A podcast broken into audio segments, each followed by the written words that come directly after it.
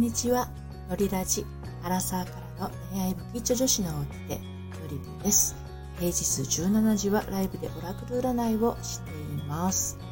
えーと、私はですね、まあ、恋愛に悩むアラサーからの相談室、脱妄想瞑想女子のりぴ塾というものをやってるんですけれども、あのもう一つね、パソコン苦手な企業女子の4次元ポケットというものもやっていまして、こちらはですね、うんと、企業女子さんのえー、パソコン苦手な方のそのままなんですけどね、あの、そういったサポートもしてるんです。で、あの、ただ私はあの、企業コンサルではないので、売上重視のそういったあの、コンサル的なことをやってるわけではないんですが、今日ですね、ちょっとあの、Facebook の方に最初、あの、つぶやきを書きまして、その後ノートの方にも書いた内容についてね、これはもしかすると恋愛の方にも、あの、婚活の方にもつながるのではないかいうことに気がついてこちらの放送を収録しています。でももちろんあの起業したりあのフリーランスでお仕事されている方もですねちょっとこうここのところが、えー、売れないでいる現実はここにあるんじゃないかなということでお話をしていきたいと思います。でこちらはですねノートの方に書いてあることですのであのノートの URL もですねあの説明文のところに記載しておりますのでご興味ありましたらそちらもご覧になってみてください。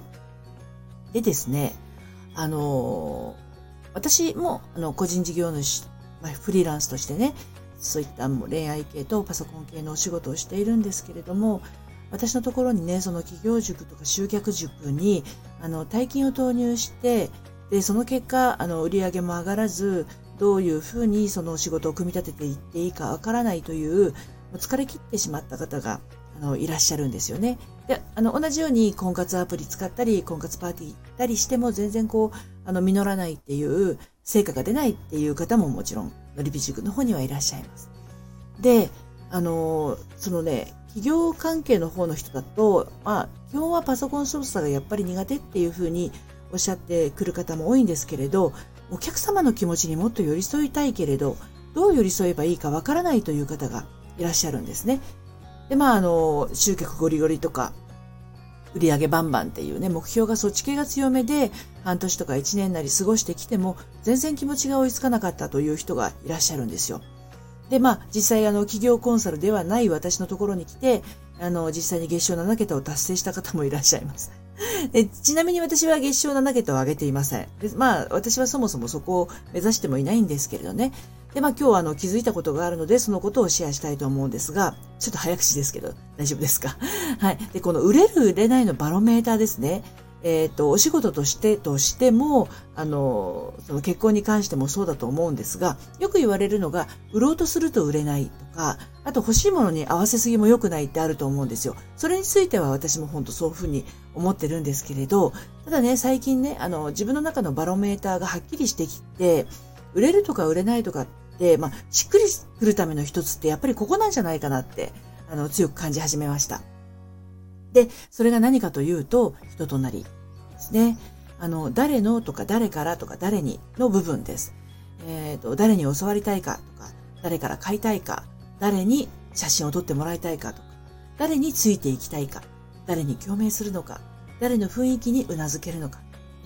こういうのって今世の中とっても便利だから、もう大抵のものは揃っています。食べるものも泊まるところも、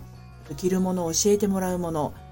写真撮ってくれる人もね、あとこんな風に喋ってる人、歌ってる人、歌手の方、売ってるものすべてがですね、もうあの、買い手からすると、言ってることやってることよりどりみどりなんですよ。似たようなものがたくさんあります。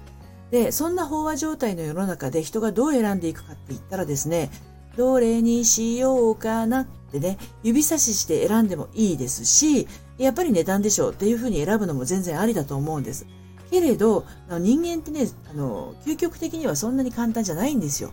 ですので、あの、いろいろな面をね、あの、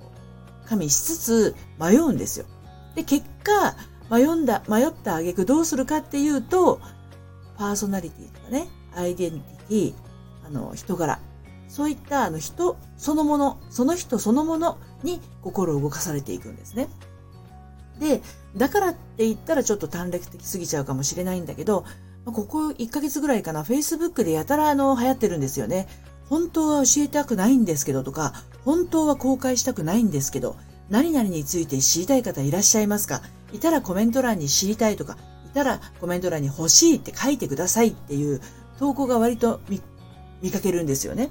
で、私、本当にそれ、あの、その人そのものが見えないというか、むしろ人柄下げてるんじゃないかとすら思うんですね。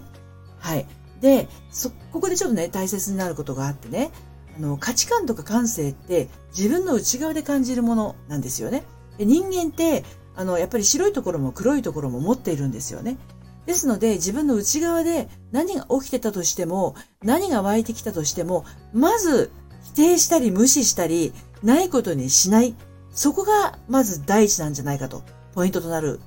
ことなんじゃないかと思うわけです。で、これを、あのー、無視したり、うんと、ないことにしたりしちゃうとですね、自分の中同士の圧力に苦しむんですよね。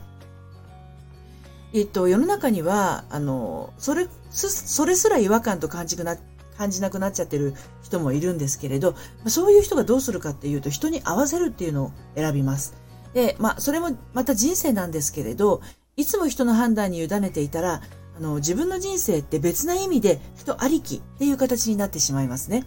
で、自分らしくありたいのに人目が気になっちゃうというギャップに、あの、もだい苦しむわけですね。まあまあ、これが辛いんですよ。あの、のりぴ塾の塾生は、あの、8割これで苦しんで、あの、いらっしゃるので、もう苦しみはよくわかります。っていうことをですね、今日ね、あの、左側から秋の日差しをね、肩に受けながら、ちょっとふと思いました。で、最初、これ喋る前に、あの、記事で書いたんですけどね、久しぶりに頭の中をね、文章で言語化したら、言語化したらですね、めちゃめちゃ ちょっと疲れちゃったっていうことですね。はい。どうぞね、参考になさってみてください。それでは、今日は夕方5時からまたね、オラクル占いやりますので、あの、都合が合いましたら、どうぞお越しくださいませ。それではまた。